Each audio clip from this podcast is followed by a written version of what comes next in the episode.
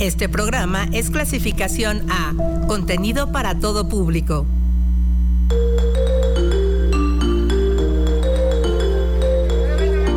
Asuntos que nos conciernen. Necesidades cotidianas. Bienvenidos a Conexiones. Difusión, actividades, servicios. Todo lo que la universidad tiene para ti.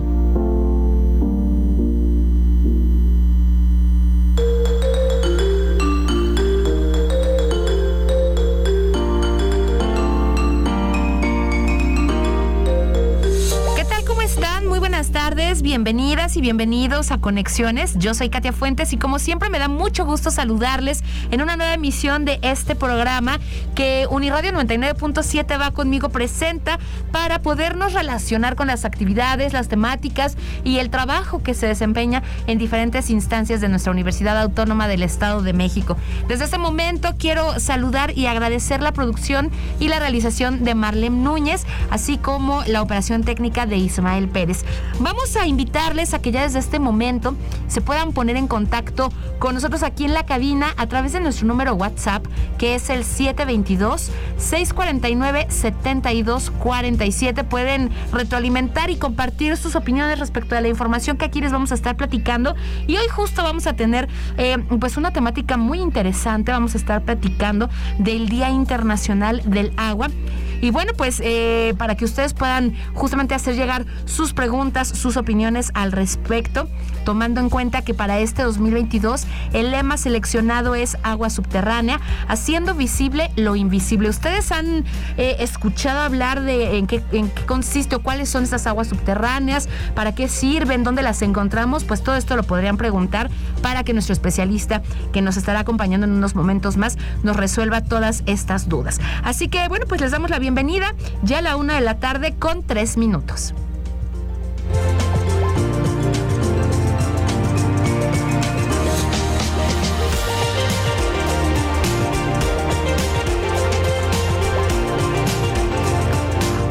Entonces a darle la bienvenida al doctor Humberto Salinas Tapia.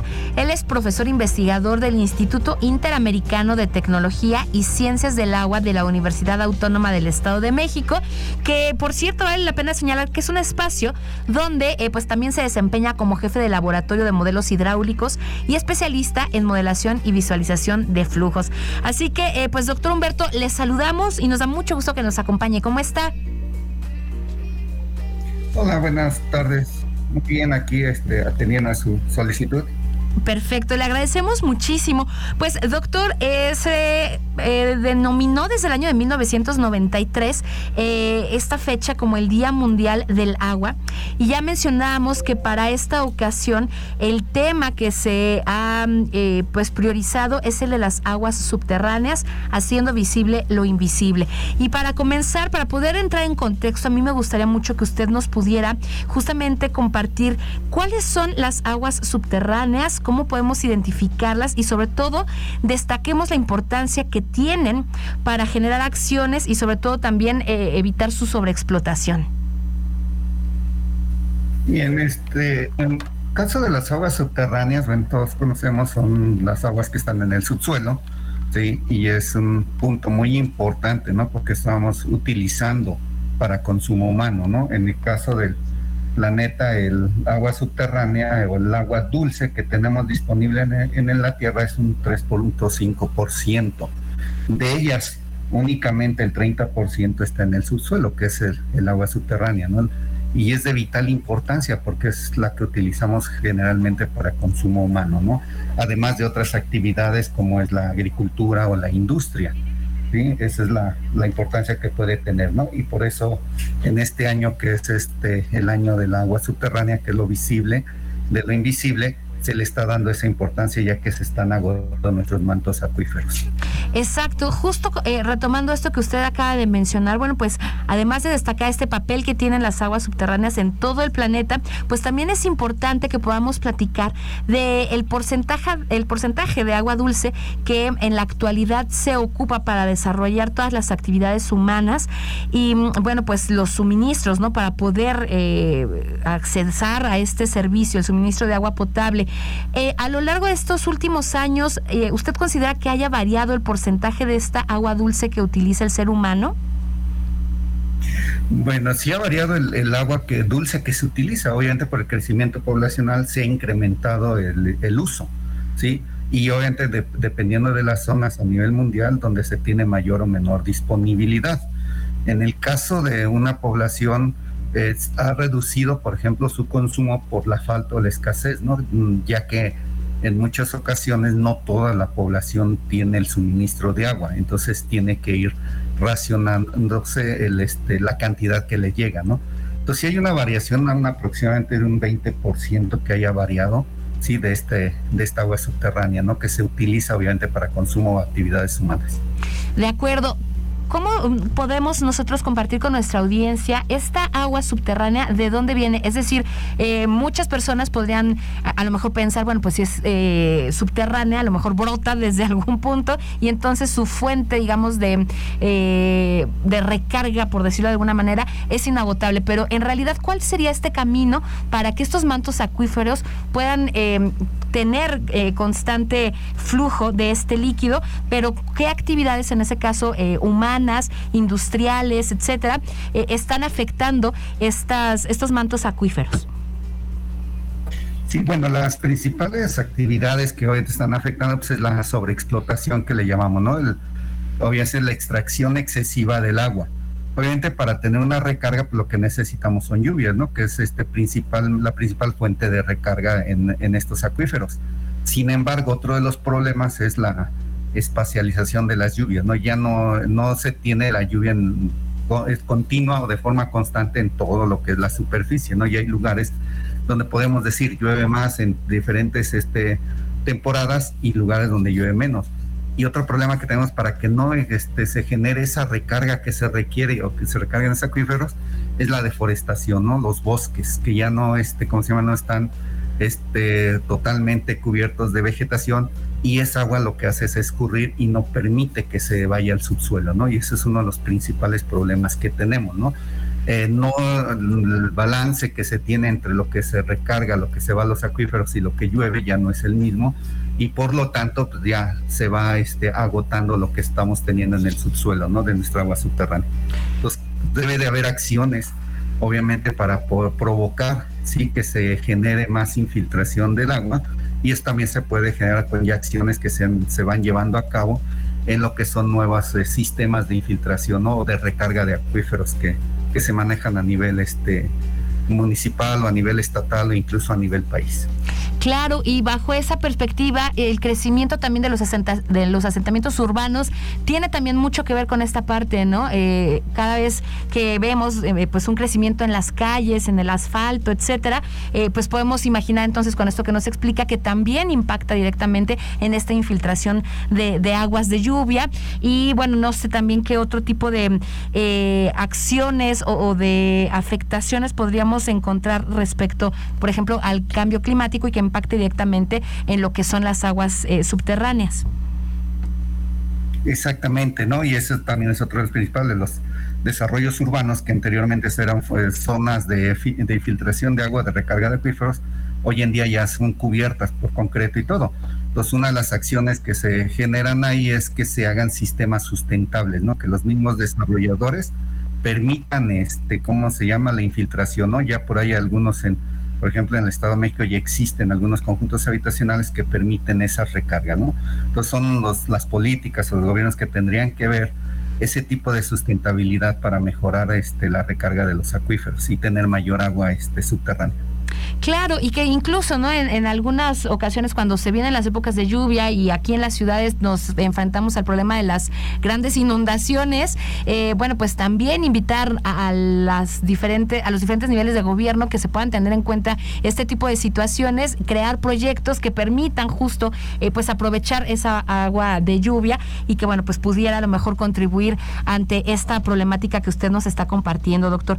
Pues si me permite, invitamos rápidamente a nuestro auditorio a que pueda compartirnos sus dudas, sus preguntas para que usted eh, pues pueda también apoyarnos en la resolución de las mismas. Y les recordamos que nos pueden escribir o nos pueden enviar una nota de audio al teléfono WhatsApp que tenemos aquí en la cabina. El número es el 7226 49 72 47. Y mientras eh, pues se dan la oportunidad de participar directamente aquí en nuestro espacio, nosotros les vamos a dejar eh, a manera de pausa esta cápsula que nos comparten nuestros compañeros de A través de eh, pues intervenciones que justo hoy empezaremos a tener de manera periódica aquí en Conexiones para conocer la importancia y las bondades del acceso abierto en la realización de trabajos, tareas e investigaciones. Así que vamos a escuchar qué es lo que nos quieren compartir en esta ocasión.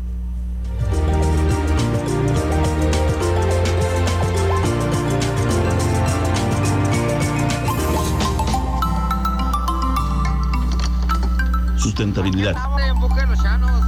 Ciudadanía. Migración. Artículos de producción científica. Acceso abierto. Redalic.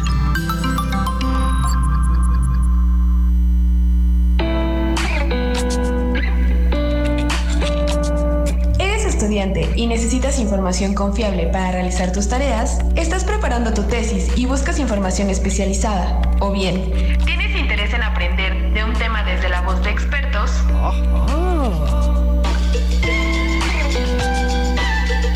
Existe una plataforma web donde puedes encontrar conocimiento científico de forma gratuita. En esta ocasión te recomiendo el Sistema de Información Científica Redalic, un portal con más de medio millón de artículos científicos en más de 1.400 revistas especializadas. Conocimiento que encontrarás en nuestro acervo fue escrito por investigadoras e investigadores de más de 180 países de todo el mundo acerca de temáticas diferentes como salud, arte, historia, antropología y más de 20 disciplinas científicas. A diferencia de otras plataformas en la web, no tienes que pagar por acceder a ningún artículo científico. Redalic ofrece la posibilidad de consultar todo el conocimiento de forma gratuita y a tu disposición las 24 horas del día, los 365 días del año. Este sistema de información científica de la Universidad Autónoma del Estado de México es un organismo con 20 años de trayectoria en la difusión del conocimiento científico. Puedes acceder a él a través de la dirección www.redalic.org. Navega en nuestro sitio web y consulta artículos a texto completo de distintas instituciones, diferentes países, múltiples conexiones temáticas y mucho más.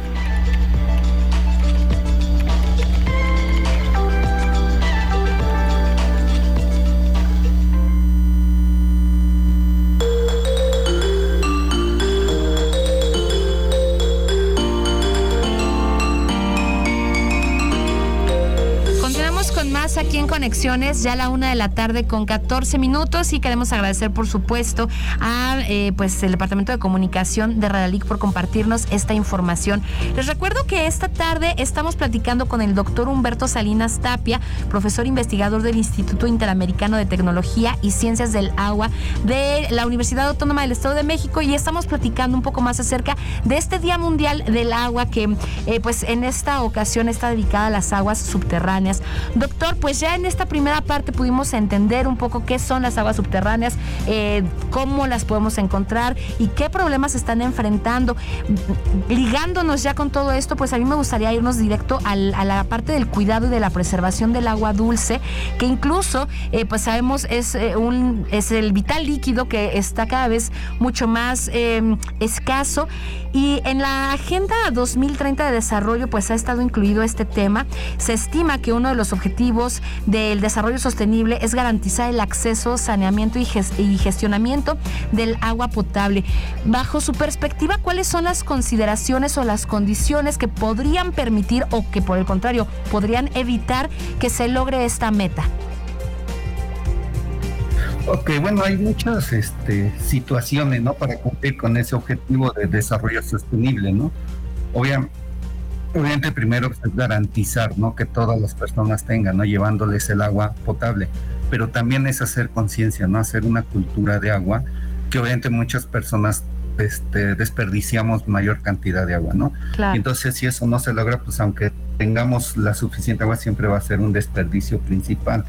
y la otra es involucrar a todos los sectores, ¿no? Hacer una gestión integrada del recurso, ¿sí? En este caso involucrar lo que es población, educación, gobierno, Para poder crear proyectos, para poder crear conciencia en que todos podamos tener ese vital líquido, principalmente en los sistemas de agua potable y obviamente la cuestión de saneamiento, ¿no? Y otro de los este, puntos importantes es la reutilización, ¿no? Las, en el caso de agua de lluvia, poderla reutilizar, ¿no? Tenemos sistemas o desaprovechamos todo ese tipo de agua, en el caso de riego de jardines, lavar banquetas, lavar este, estacionamientos, incluso los autos, ¿no? Entonces, tratar de ver que los, la misma, este, los mismos gobiernos apoyen ese, ese sistema de reutilización, ¿no? Y también sistemas de tratamiento locales, uno de los puntos que podríamos manejar, pero principalmente la gestión integral, ¿no? Involucrar a todos los sectores de la población para tener una mejor gestión de la Exactamente, estamos hablando de la necesidad de que cada quien eh, de manera pues personal, familiar, comunitaria pueda implementar acciones que nos permitan revertir estas problemáticas que estamos enfrentando en materia de abastecimiento y que además, por ejemplo, ahorita en época de estiaje que estamos eh, atravesando ahora ya con la entrada de la primavera, pues se tiene mucho más claro en ciertas comunidades, en ciertos municipios en donde pues el recorte del vital líquido es eh, inminente y bueno, pues tenemos que aprender entonces a gestionarlo de mejor manera. Eh, sabemos además que eh, pues esta, este líquido, el agua, es un componente esencial de nuestro cuerpo. Únicamente podríamos eh, mencionar que pues equivale entre un 50 y un 70% del peso corporal de una persona adulta. Bajo ese porcentaje, bueno, pues desde el año 2010 la ONU ha reconocido también al agua como un derecho humano, lo que decíamos hace un momento.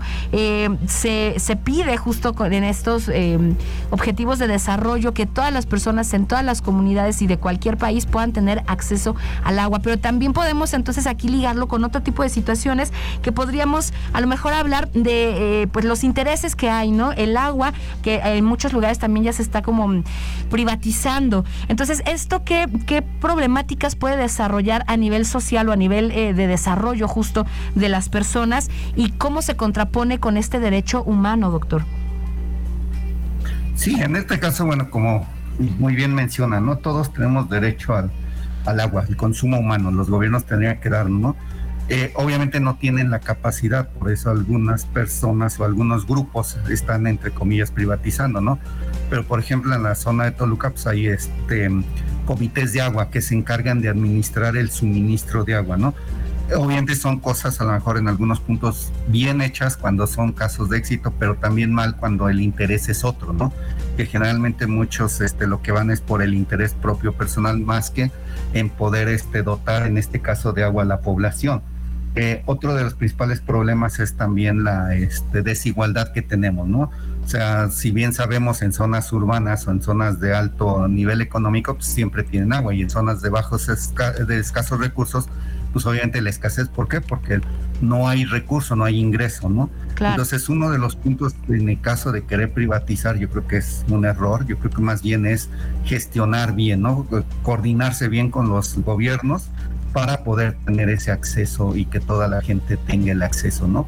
Puede beneficiar, sí, creando políticas públicas, pues, creando políticas de gestión, inclusive, incluso políticas inclusivas, ¿no? Donde también la participación de todos los sectores, tanto jóvenes como, eh, no sé, este, géneros, los diferentes tipos de géneros para tener casos de éxito, ¿no? Y eso se logra. Hay lugares en el mundo que han dado este resultados, ¿no? y se puede lograr tener ese acceso que todos, que todos buscamos al derecho de la Claro, pues ya casi para terminar, doctor, que nos pueda compartir desde este Instituto Interamericano de Tecnología y Ciencias del Agua, qué trabajos llevan a cabo, qué investigaciones tienen a lo mejor vigentes, que nos permitan eh, entender y comprender la forma en la que ustedes van, eh, pues también promoviendo todo este cuidado al agua y también generando acciones que, por ejemplo, pensando, ¿no? En algunos cuerpos de agua que pueden llegar a ser rehabilitados para que, eh, pues el agua que ahí va corriendo deje de estar tan contaminada, pero ¿qué otras situaciones podrían ustedes compartirnos? Sí, en este caso, bueno, en el instituto se, desarrollan diferentes tipos de proyectos, ¿no? Principalmente también hay una área de que se llama gestión integral del agua, donde se, se realizan estudios de proyectos inclusivos, ¿no? La cuestión de equidad de género, de hacer estudios donde participación de las mujeres, la, este, ¿cómo se llama? El empoderamiento de las mujeres, pero enfocados al recurso de agua y los casos de éxito, ¿no? También estamos desarrollando estudios, por ejemplo, para aprovechar la, el agua pluvial, ¿no? Estamos un estudio por ahí de incluir sistemas de, este, sustentables de drenaje urbano pluvial para obviamente aprovechar esas aguas, hacer proyectos que beneficien a la comunidad y obviamente la cuestión de análisis químicos que también se tiene esa parte, ¿no? Para poder ver sistemas, mejores sistemas de, este, de tratamiento de agua, ¿no? Y obviamente también la parte de cultura, ¿no? Se desarrollan sistemas de promoción, difusión, sale incluso este, se han desarrollado algunos tipos de programas para eh, el apoyo a los estudiantes tanto de primaria, secundarias, universidad, con el enfoque al cuidado del agua, ¿no? Y obviamente a su reuso. Entonces son una gran variedad de proyectos que se pueden manejar que también se llevan a, este, a la sociedad. Excelente, pues las personas que estén entonces interesadas en conocer más acerca de estas eh, asesorías o estos trabajos que ustedes llevan a cabo eh, o allá en el, en el centro, ¿dónde los pueden eh, contactar para que puedan estar más pendientes de todo ello?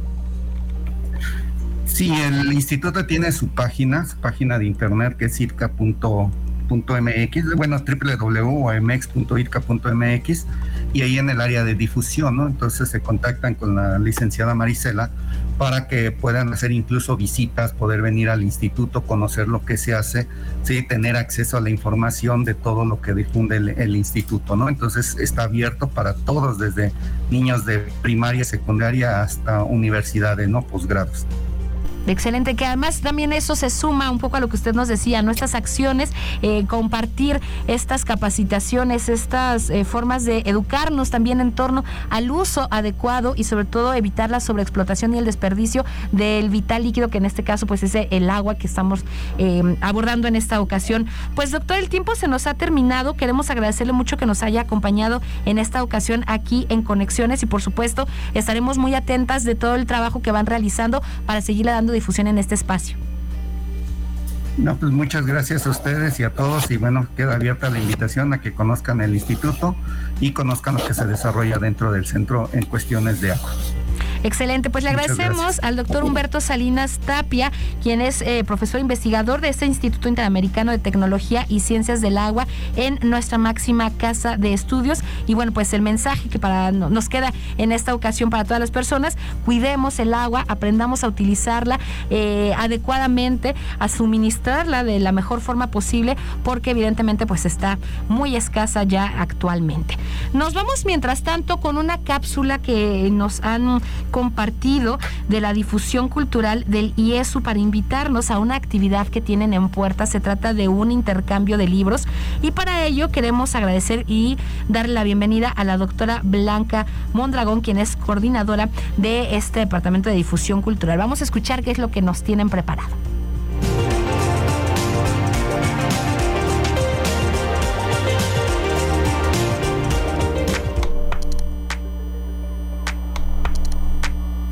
Somos universitarios. Pertenecemos y nos identificamos. Comunitas.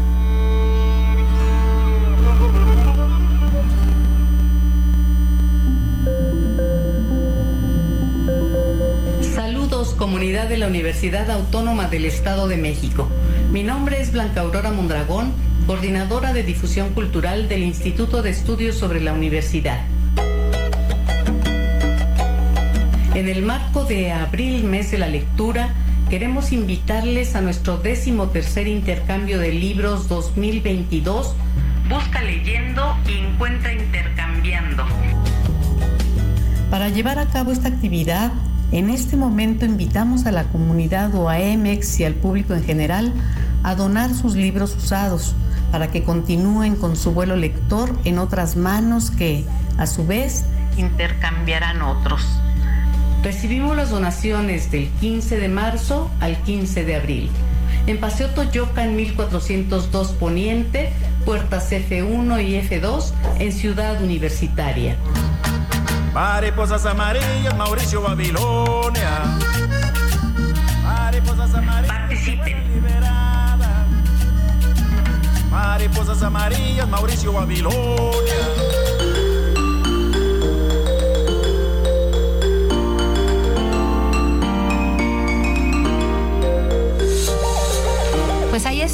Invitación por parte de la doctora Blanca Mondragón, quien es coordinadora de difusión cultural de este Instituto de Estudios sobre la Universidad, para invitarnos a este intercambio de libros. Tenemos entonces hasta el 15 de abril para poder acercar a las oficinas los libros que queramos donar y que sean parte de esta dinámica tan interesante.